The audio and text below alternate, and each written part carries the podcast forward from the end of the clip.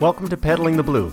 With each episode, we talk with guests from the Great Lakes and around the globe who are doing cool things related to sea kayaking. I'm your host. My name is John Chase, and let's get started paddling the blue. Welcome to today's episode of Paddling the Blue. In today's episode, James Mankey is going to take us down an exciting journey on the Grand Canyon in a sea kayak with a Greenland paddle. And you'll learn about James' first time on a river, how he used paddling to get past his fears, and why he loves Greenland paddling. So enjoy today's episode with James Mankey. Hey James, welcome to Paddling the Blue today. Hey there, how you doing? I'm fantastic today. It's a beautiful day here. Yeah, good, good. So tell us a little bit about where you're from and uh, your background as a paddler. All right, so I'm from Vancouver Island.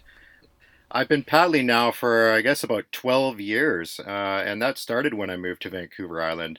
For me, a lot of this really started uh, as a fear of the water. So, one of the things that really drew to me was learning how to roll a kayak, and learning how to roll multiple ways really helped me sort of overcome that fear. So, that's really how I got into paddling, and you know, really it's been fear to passion kind of story for me yeah, Vancouver Island is an excellent place to be. It's a, a great place to paddle, and we have uh, a lot of diversity here. So it's a great, great area. So you're not the first person that I've heard who got started paddling because of a fear of water. Right. that's, that's interesting. And uh, so, how did you gravitate toward Greenland? So, really, what what it was for me uh, when I first started paddling, uh, I did start with a Euroblade, and I started rolling with a Euroblade. But there was this fellow that was paddling around Vancouver Island at the time when I first got into into kayak, and his name was Joe Blennis, and he was paddling around the island for the record, and uh, it really inspired me. And at that time, I'd actually had a shoulder injury from learning how to roll, and I wasn't able to paddle for a while. So I was really focused on this guy kind of paddling around the island, watching his spot and I noticed that he was coming closer to uh, Nanaimo area, which was close to where I was. So I decided to, to go up and meet with him. And long story short, he ended up uh, inviting me to go to the island that night after after beating the record, and we became pretty good friends. And uh, he ended up giving me his spare paddle, which was a Greenland paddle, and that was really the first Greenland paddle that I'd ever had. So that's really where the first Greenland paddle kind of came incidentally on that trip while we were on that island uh, another lady joined us and that lady happened to be helen wilson who is also a, a, a, into greenland kayaking and travels around the world and teaches rolling. And so while she was there she pulled up in this sort of Tahe greenland kayak with this Greenland paddle, and I was all enthralled. I just thought this kayak looked absolutely awesome, like some kind of ninja kayak. And so I, I remember going up to her and saying, "What kind of kayak is this? This is crazy." And she says, "Oh, this is a this is a rolling kayak." And I thought, wow, this is crazy. I just learned how to roll a kayak. And she says, oh, in- interesting. What what roll did you learn how to do? And I said, well, I don't know. It's a you know just a kayak roll. I go upside down and I and I come back up, right? And she says, oh, well, that's not even one of the 35 Greenland rolls. And let me tell you, my mind it just exploded at that moment, John. And I was, I was like, oh man, if there's 35 ways to roll a kayak, certainly I can get over this fear of the water. Like I was just in this moment of realization. And really, after that trip, I remember I was into motocross at the time, and I remember selling my bike and three days later buying that exact same Tahe Greenland and obsessively going to the lake and learning these new found skills, these Greenland kayak rolling skills. And at that time, there really wasn't a lot of people to teach it. So, uh, you know, it was a journey all on its own, learning how to do all of that. So, how long would you say that it took you to to learn the 35 rolls? Um, I would say a good solid eight to 10 months. Uh, and that was religiously practicing. And, and, I'm talking, I would go out uh, in the morning and then I would also go out in the evening. In the beginning of that process, I was spending a lot of time in the water. Later on, I started to realize I was actually spending too much time in the water. Uh, any anybody that that rolls or or practices rolling knows that really you can only roll well for maybe about a half an hour or 45 minutes and anything after that you really start to wear down And in the beginning stages of that eight month process, I remember going out sometimes for two, three hours at a time, literally going out and hitting the pinnacle after about like 45 minutes and then starting to regress and really just fall apart and leave angry almost, you know? So it really taught me after a lot of those months that I really just had to stop after about a half an hour, 45 minute process. But yeah, it took me about eight months to learn a majority of those rolls. And a lot of that was self taught. I would go online and find videos of either Inuit paddlers doing the rolls or various international paddlers doing those particular rolls that I might find on Facebook or other or YouTube or whatever it was. And because I was uh, a programmer at that time, I had uh, a couple computer screens on my desk. So what I would do is I would put one of these rolling videos up on one screen, and then I would go out to the lake and I'd record myself, and I would put that up onto the other other screen, and I would go frame by frame, and be like, "Oh, I totally missed that part right there," and I write it down and go back out on the water that evening and, and really try to hit that one little area that I was missing, and just religiously go through fine tuning it and until I started until I figured it out. So it was quite a long process trying to figure a lot of that out. Uh, but let me tell you, I know how to do it wrong just as well as I know how to do it right after that much time. well, I mean, eight to 10 months, that's a pretty fast progression, but you put a lot of time into it during that eight to 10 months.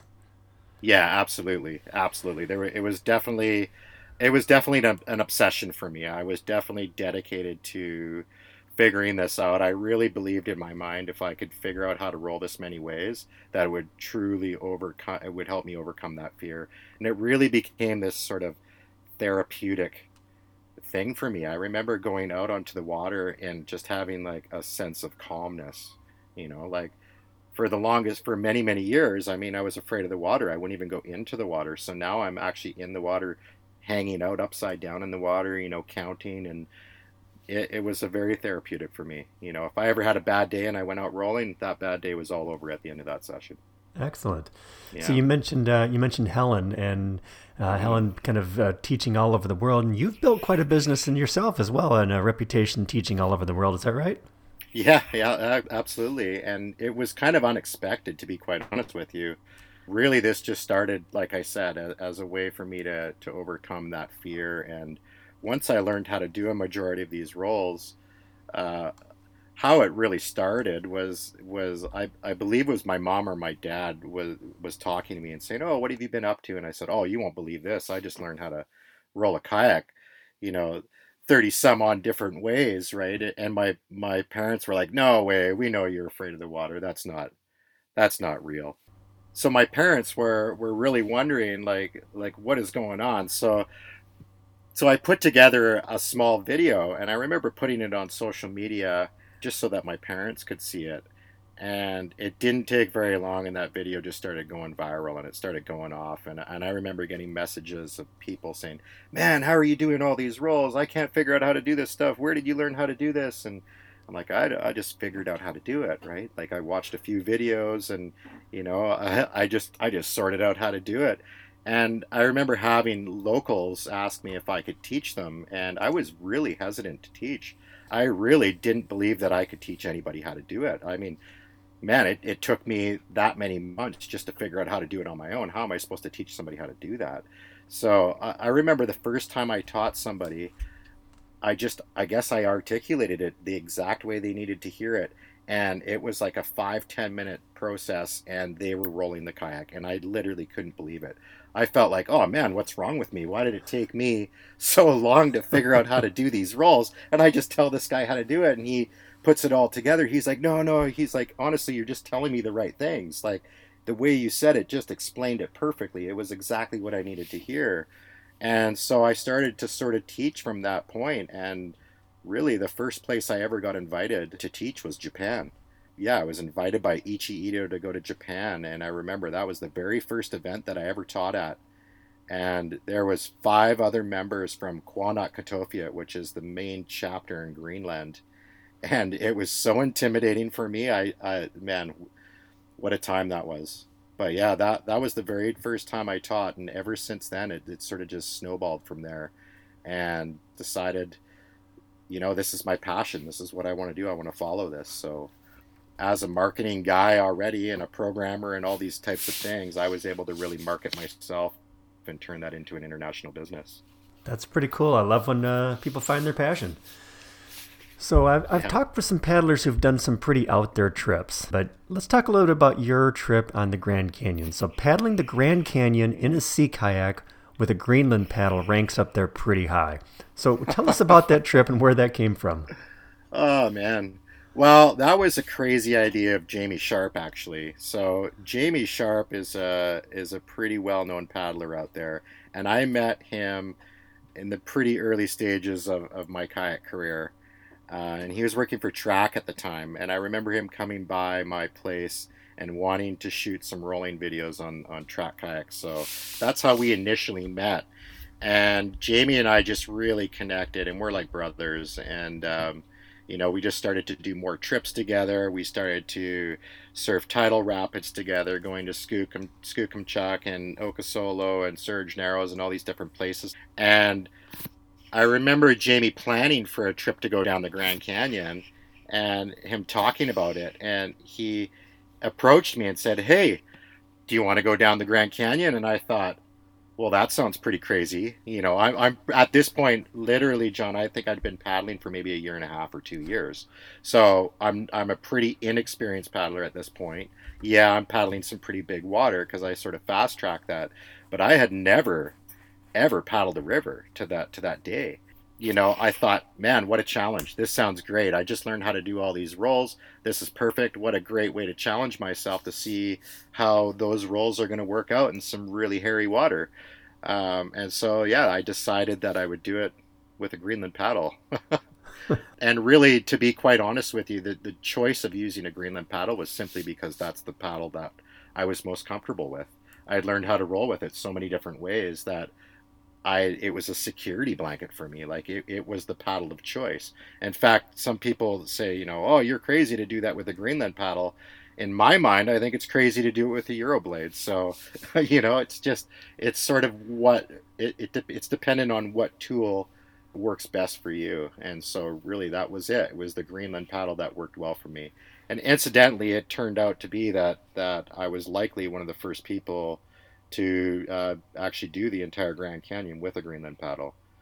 So that was kind of a cool, cool thing as well. Yeah, I suppose if you know 35 ways to get yourself back upright, um, that's the tool you want to use to get there.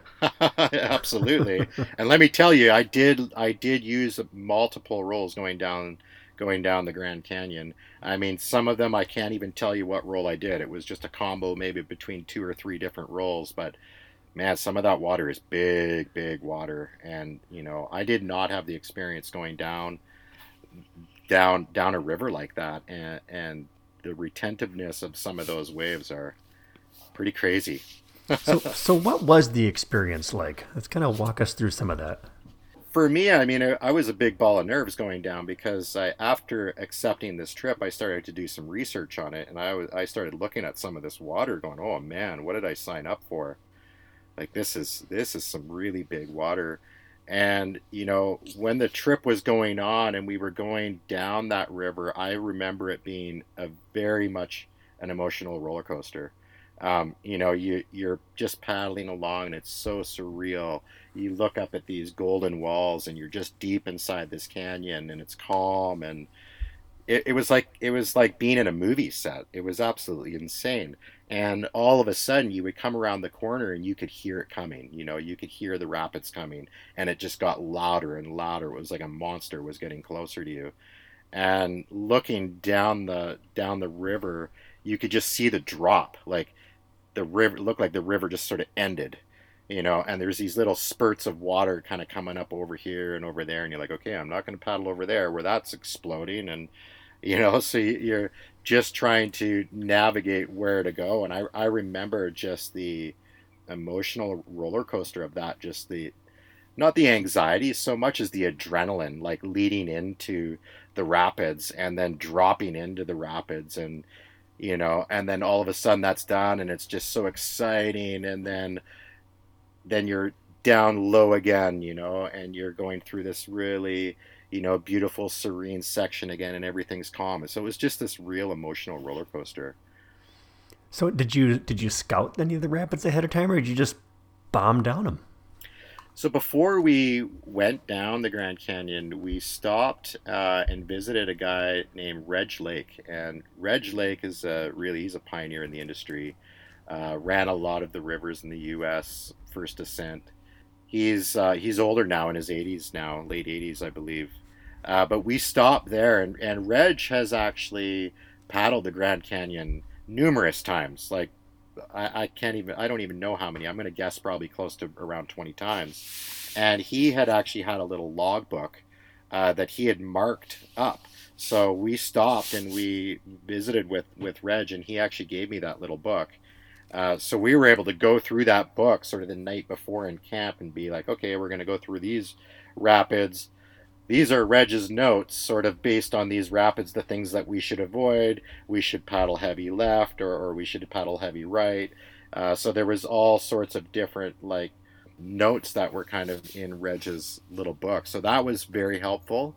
We did scout a number of, of rapids, but a majority of them we just kind of went went with the flow of it and read Reg's notes. Uh, but when it got into the bigger more extreme kind of runs, we definitely stopped and scouted that out. All right. So, how were you supported along the way? Or were you self supported or do you have others? Yeah, it was considered a self support trip. There was actually uh, four sea kayaks and one open canoeist from uh, from Canada. So uh, we ended up joining three uh, river kayakers that were from the U.S. So there was actually a group of ten of us that were on one permit but we were considered self-support because we didn't have a raft support with us at all. Uh, basically, if we broke a boat or if we injured ourselves, we were looking at either hiking out of that canyon or, or a helicopter ride out. So the consequences were a little bit heavier for sure because we didn't have that raft support. So what did you? Uh, what boats did you paddle?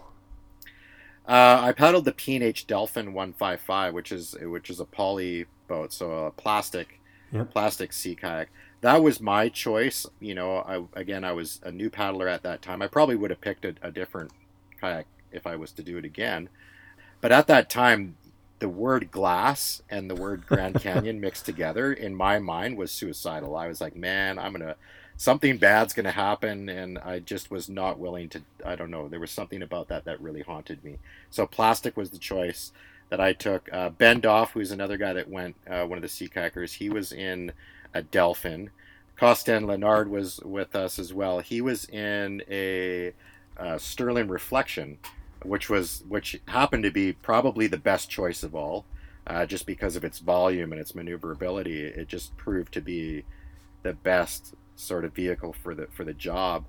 Uh, and then Jamie Sharp had a Gemini, a Valley Gemini, a smaller kayak and you know they did quite well in the in the glass in the glass kayaks. But uh, yeah, plastic was what I chose to go down. All right. So, what were the famed Crystal and Lava Falls really like? Well, to be honest, Crystal or Lava Falls actually, Crystal Falls we we did run, and that was pretty terrifying. I remember that particular run. It was either that one or it was Hance Rapid, uh, one of those two. I remember hitting the seam line going down that, and it just I rolled right right away. Like something just caught me.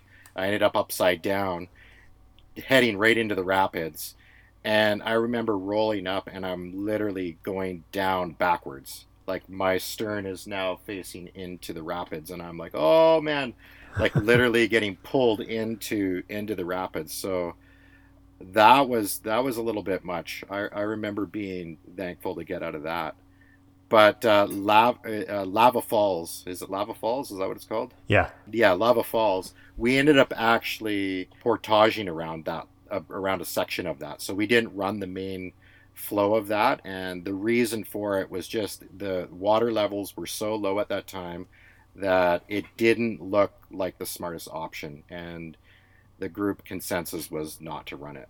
Just because it was a self-support trip and as a result of that, if anybody was to hurt themselves, it was it was just a bigger deal, right?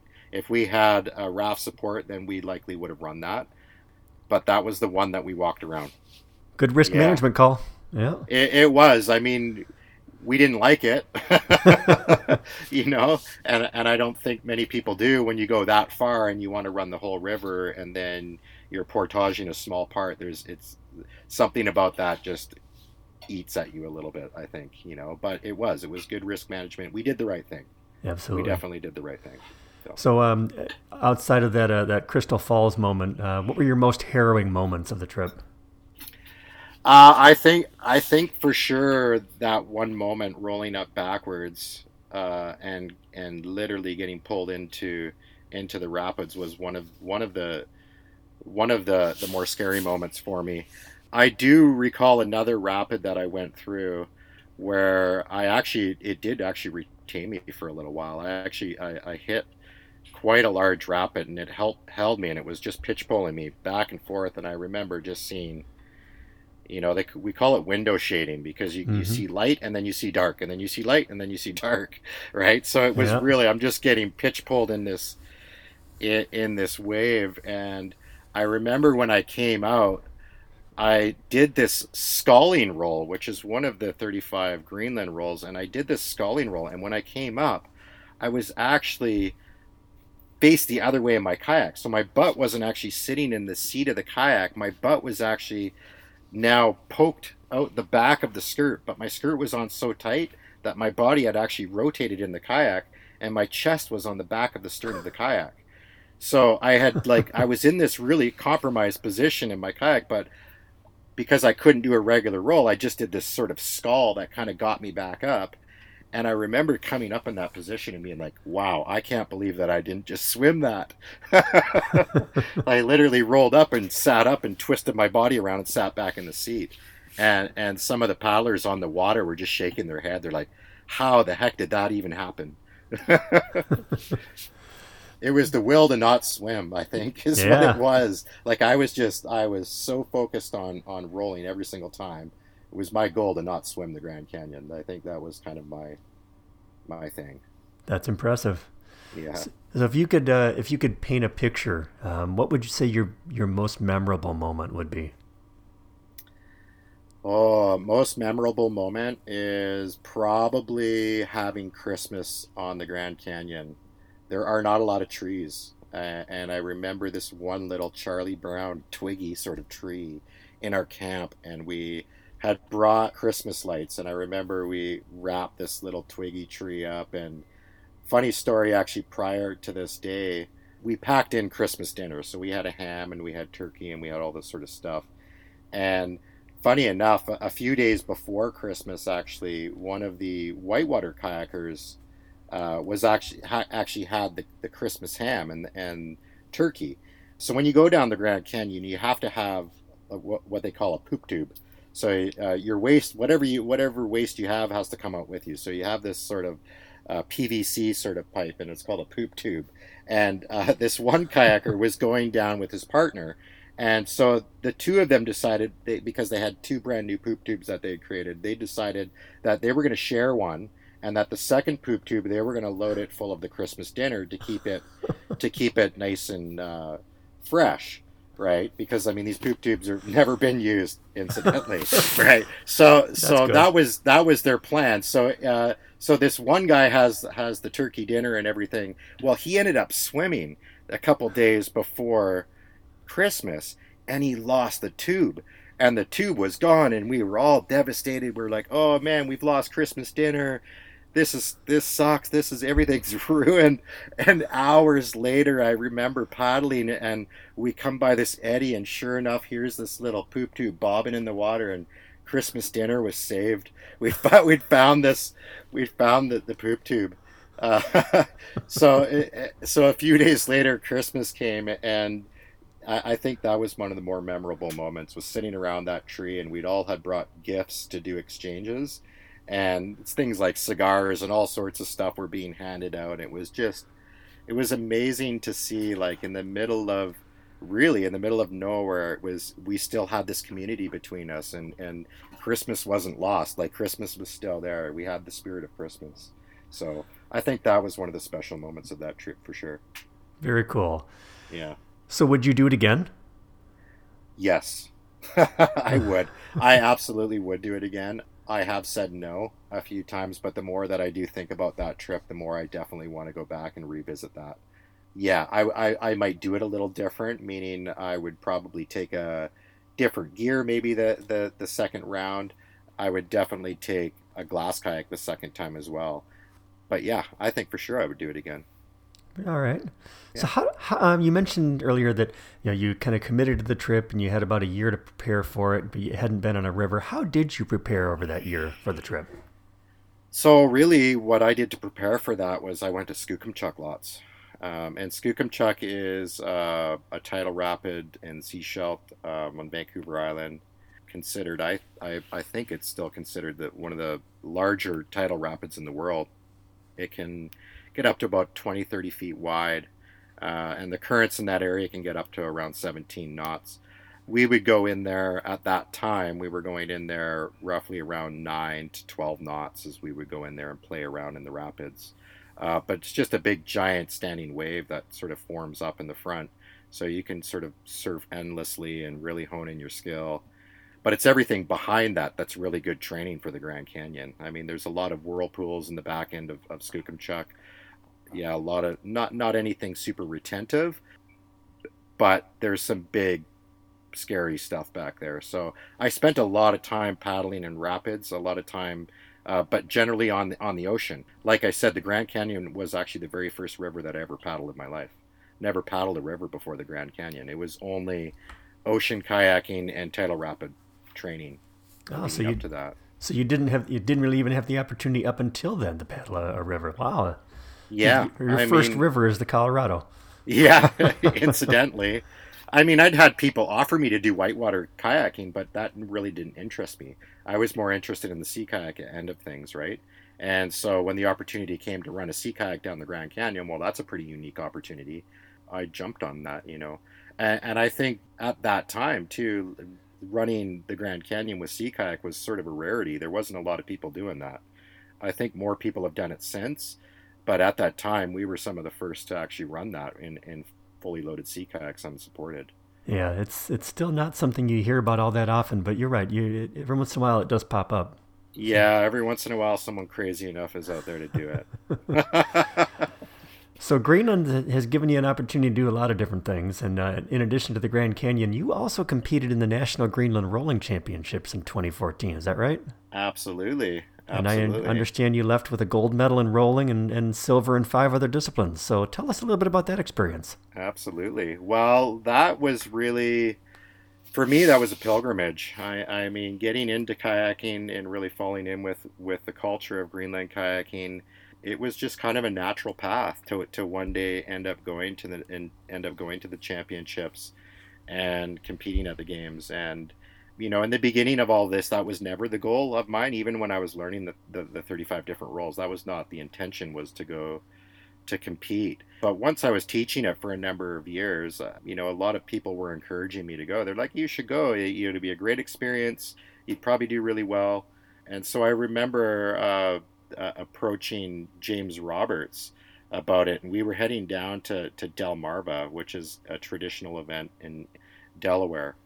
And when we were traveling down, I remember we just we were like, hey, we should just we should do this, you know, we should go to Greenland. Let's let's let's do this trip, and that was it. Once we'd set our mind on it, that was it. We'd we'd started planning from that day forward, and uh, we made it more into. Uh, what we had to do to do this trip was we, we crowdfunded actually to, to do the trip because it's really expensive to get to Greenland it's really expensive to compete and if you want to have your own gear there then then the cost is is even more. So we ended up crowdfunding in, in order to get to greenland and in trade for that what we did was we put together a documentary a short documentary that you can find now online. It's on vimeo and on, on youtube called greenland bound a paddler's pilgrimage and that was sort of our give back to the community for helping us get there.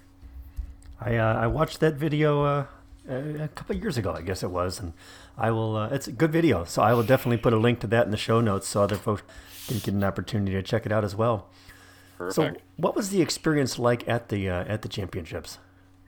Well, it was an eye opener for me. I mean, I, I remember going to the championships and thinking, "Oh, this is going to be this really competitive thing," and I mean, North Americans naturally are competitive. We, I, I mean, we're really competitive by nature. What I learned really when I got to the games that this wasn't so much about competition so much as it was about spreading a culture, and it was about encouraging kids and youth to get into kayaking and to really embrace their their heritage, and that's really what the games are about. For me, I think going to the games yeah, I, I, did go with a little bit of a competitive edge because that was sort of how I, I viewed it. That's how I thought it was going to be. But I remember being there and just really being kind of taken back by wow, this really isn't about the competition so much as it is about this culture and about spreading that culture. You know, so I think that was one of the bigger things that I learned from that experience. Going back to um, kind of the the whitewater piece of it, I guess you mentioned you spend a lot of time on uh, kind of the whitewater of the sea, and you remember the Hurricane Riders too, correct? Yeah, absolutely. So yeah. tell us tell us about the team. So the Hurricane Riders really, uh, I remember when I was getting into kayaking, and I was I remember doing all these different rolls, and, and one of the the first places that I would go and train was out at Jordan River, which is relatively close to Victoria, Vancouver Island and that's where at that time the hurricane riders were, were paddling quite often. They were going out there surfing the large waves in their sea kayaks.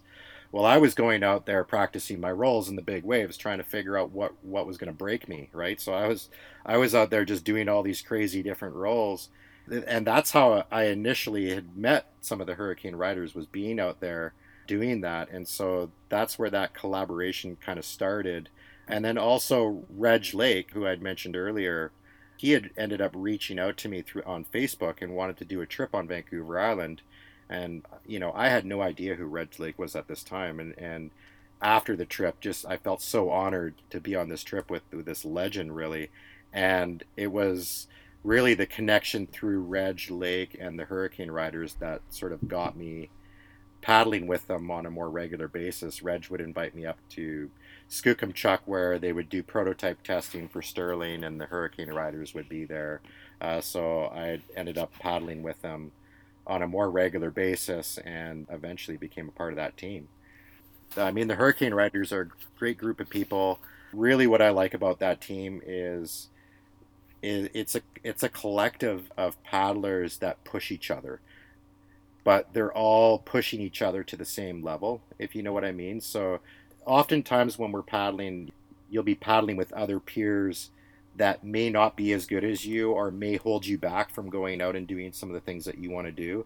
Where the hurricane riders were more of a high level group of paddlers who were challenging each other to do things and push each other's limits and push push the, the limit of the sport even if you will. I mean some of the hurricane rider stuff in the in the earlier days was some of the first sort of footage that was coming out of, of big tidal rapid surfing and stuff like that in sea kayak. They just really inspired me as I was a paddler, sort of getting into paddling, and it was really an honor to eventually uh, become a member of the Hurricane Riders and paddle with them on a regular basis. For those who aren't familiar with the Hurricane Riders, tell us a little bit about the group itself and and how one becomes a member. Well, I mean, now to be quite honest, a lot of the hurricane riders uh, are, are getting a little older. They have families, and, and a lot of them aren't as active as as we used to be a number of years ago. Uh, but there still are quite a few active members. To become a, a, a member of, of, the Hurricane Riders, that's that's a whole other thing. That's it's it's really an exclusive group. It was never intended to be a, a really large group uh, a few years ago, they actually ran like a, a, a classified, THR classified at Skook, which sort of allowed other paddlers to come in and paddle with the group. But the group never really had intentions to get large. It was just a collective of, of friends really pushing the sport and being together. I don't know if they're accepting more members at all. but I mean, the Hurricane Riders is not as active now as it was, let's say, four or five years ago. Tell us a little bit about the, the kit that you use. What do you what do you paddle today? So I primarily paddle uh, a Reflection Two is what I'm paddling, which is slightly different than the original Reflection, but still has lots of volume. So it's more of a surf kayak with lots of rocker profile, uh, very very maneuverable, but it, has got quite a bit of volume. So it, it's really intended for big water. It's high volume And then for a paddle, what I've been paddling recently is the GearLab Kalleq. It's actually quite a good paddle, uh, and one of the reasons why I like that paddle not only because it's a carbon fiber Greenland paddle, but it's quite sharp. Uh, it's one of the sharper blades that are that are on the market right now, and and I believe a sharp the sharper the blade, uh, the easier it is to do a lot of those different rolls, and the quieter it is, and the more smooth it is. So, I've been using the GearLab paddles uh, for my paddle, and then for dry suits, I've recently joined the level six paddle team, um, and so I've been using a lot of their gear spray decks and dry suits and dry tops and all that sort of stuff. And I, I have to say, I've been quite impressed with their gear. Really, really good bomb proof gear. I incidentally worked in the drywear industry for a number of years, and I'd always had my eyes on, on the Level 6 brand. And because it is a Canadian company, I, I really feel it's important to, to support Canadian companies and their qualities there. So that's what I've been paddling recently. Cool. Stig and the crew, they're uh, a good people. So yeah, absolutely. You mentioned uh, that you said a sharp paddle. So uh, for for those of us who don't paddle Greenland, when you say sharp um, in terms of a Greenland paddle, what, how can define that? So what I mean by sharp is I'm talking primarily about the blade itself. A lot of Greenland paddles, if you look at wooden Greenland paddles, they're quite blunt. Uh, they're they're not really sharp on the blade themselves, but arguably they can't really be sharp because wood paddles can only be so thin and they're they're going to lose that rigidity if you will. They're to they're probably going to chip or you're going to end up getting slivers or that sort of stuff. So with wood you can really only go so thin traditionally uh, what they would do is they would inlay bone on the tip and the blades of greenland paddles and that's how they, it would allow them to keep the edge nice and sharp but of course we don't have we don't inlay bone in, in our wooden paddles now. A lot of a lot of uh, a lot of paddle builders are laminating paddles, so they can put harder woods on the outside of the Greenland paddle, allowing them to get that edge a little bit sharper. But when you get into carbon fiber paddles, you can really get away with uh, quite a bit more edge. So you can get it quite a bit sharper. So that's sort of the advantage. You ha- you you maintain the rigidity in the blade, yet you can have a sharper, thinner blade where if you did that with a wooden paddle, it would probably just end up breaking at some point.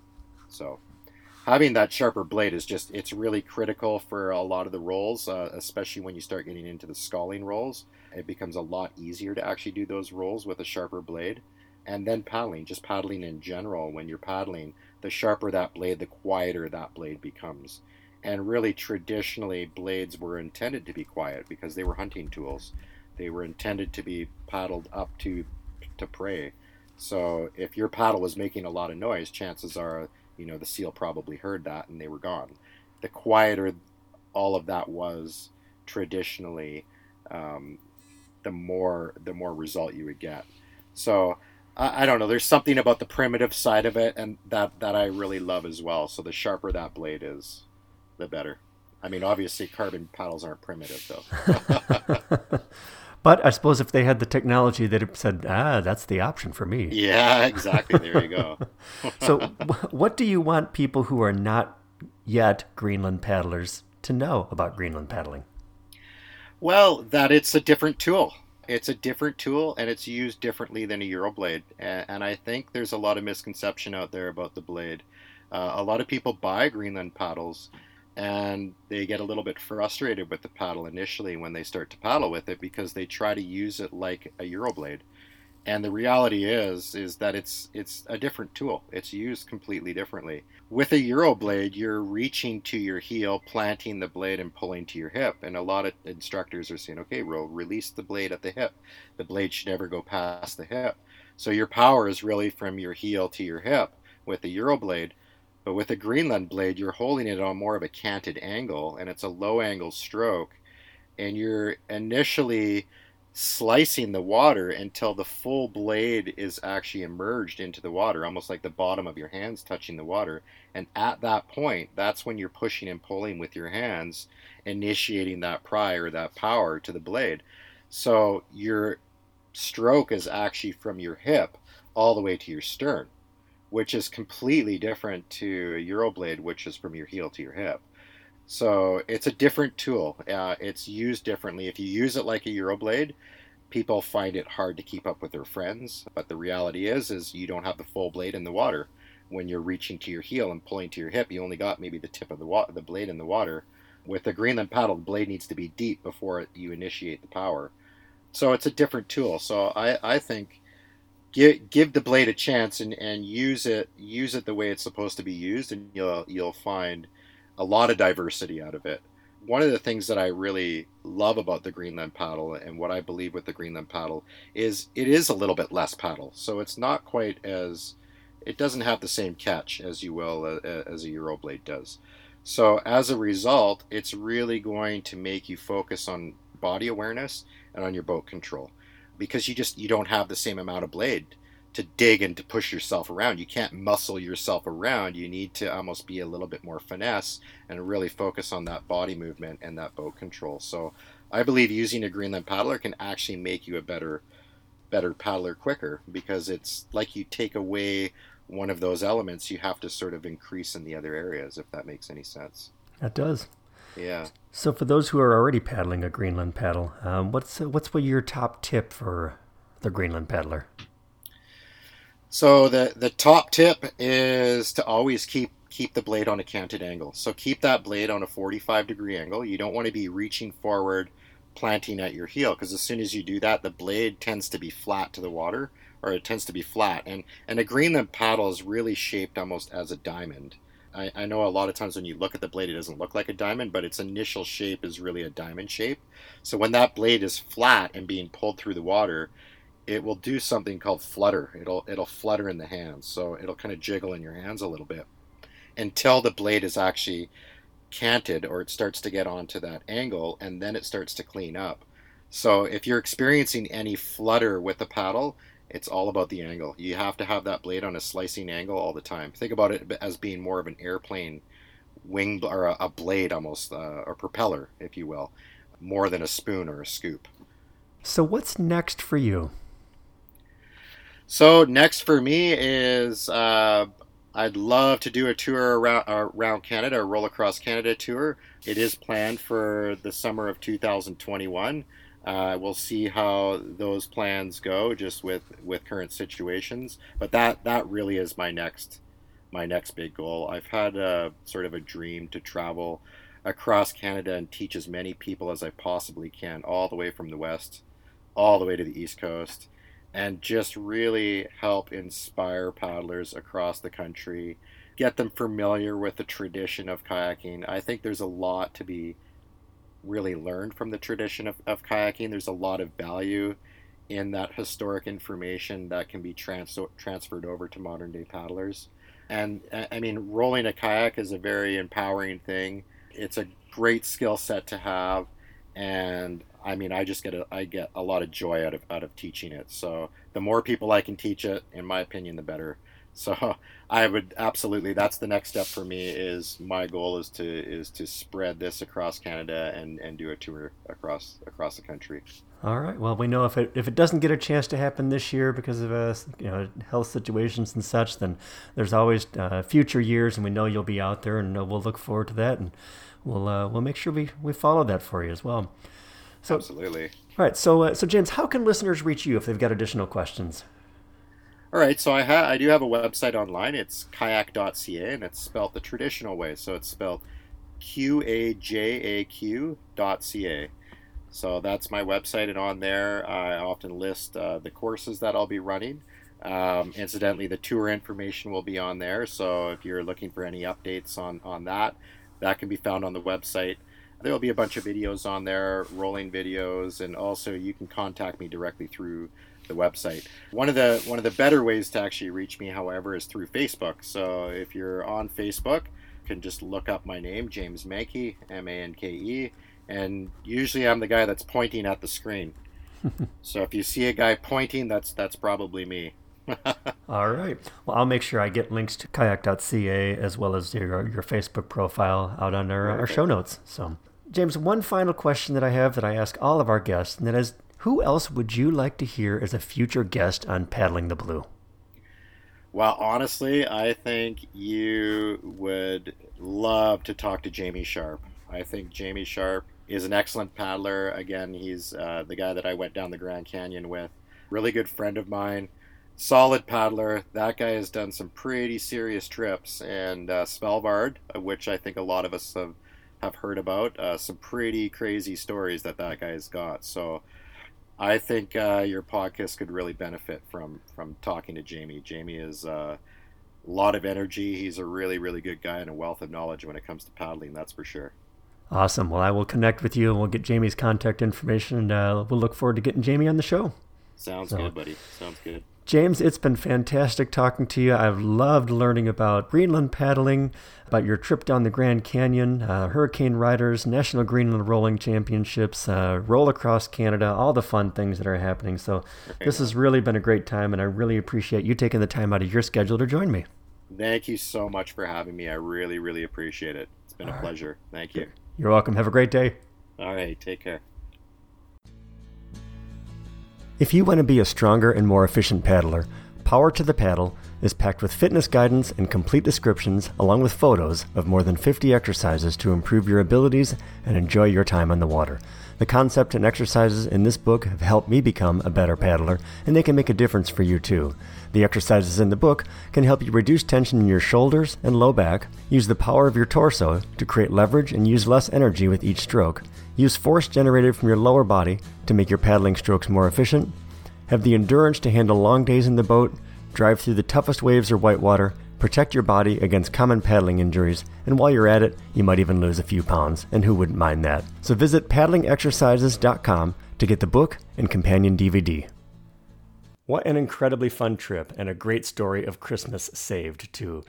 As always, with every episode, check out the show notes for a link to the video Greenland Bound, A Paddler's Pilgrimage, and James' website, All Things Kayak. Um, he's quite an accomplished paddler, and he's got some really neat things coming up in the next uh, year or so, so check him out. In our next episode, we're going to feature Australian Mark Sundin. Mark is one of the founders of Expedition Kayaks, along with Rob Mercer. And Mark and Rob have been responsible for bringing great kit to Australia for several years, along with designing their own line of boats and Mark joins me to talk about some of his favorite paddles and adventure to the North Reef Light with just a few short crossings. Thanks again for listening, and I look forward to bringing you the next episode of Paddling the Blue. Thank you for listening to Paddling the Blue. You can subscribe to Paddling the Blue on Apple Music, Google Podcasts, Spotify, or wherever you find your favorite podcasts. Please take the time to leave us a five star review on Apple Music. We truly appreciate the support. And you can find the show notes for this episode and other episodes, along with replays of past episodes, contact information, and more at paddlingtheblue.com. Until next time, I hope you get out and paddle the blue.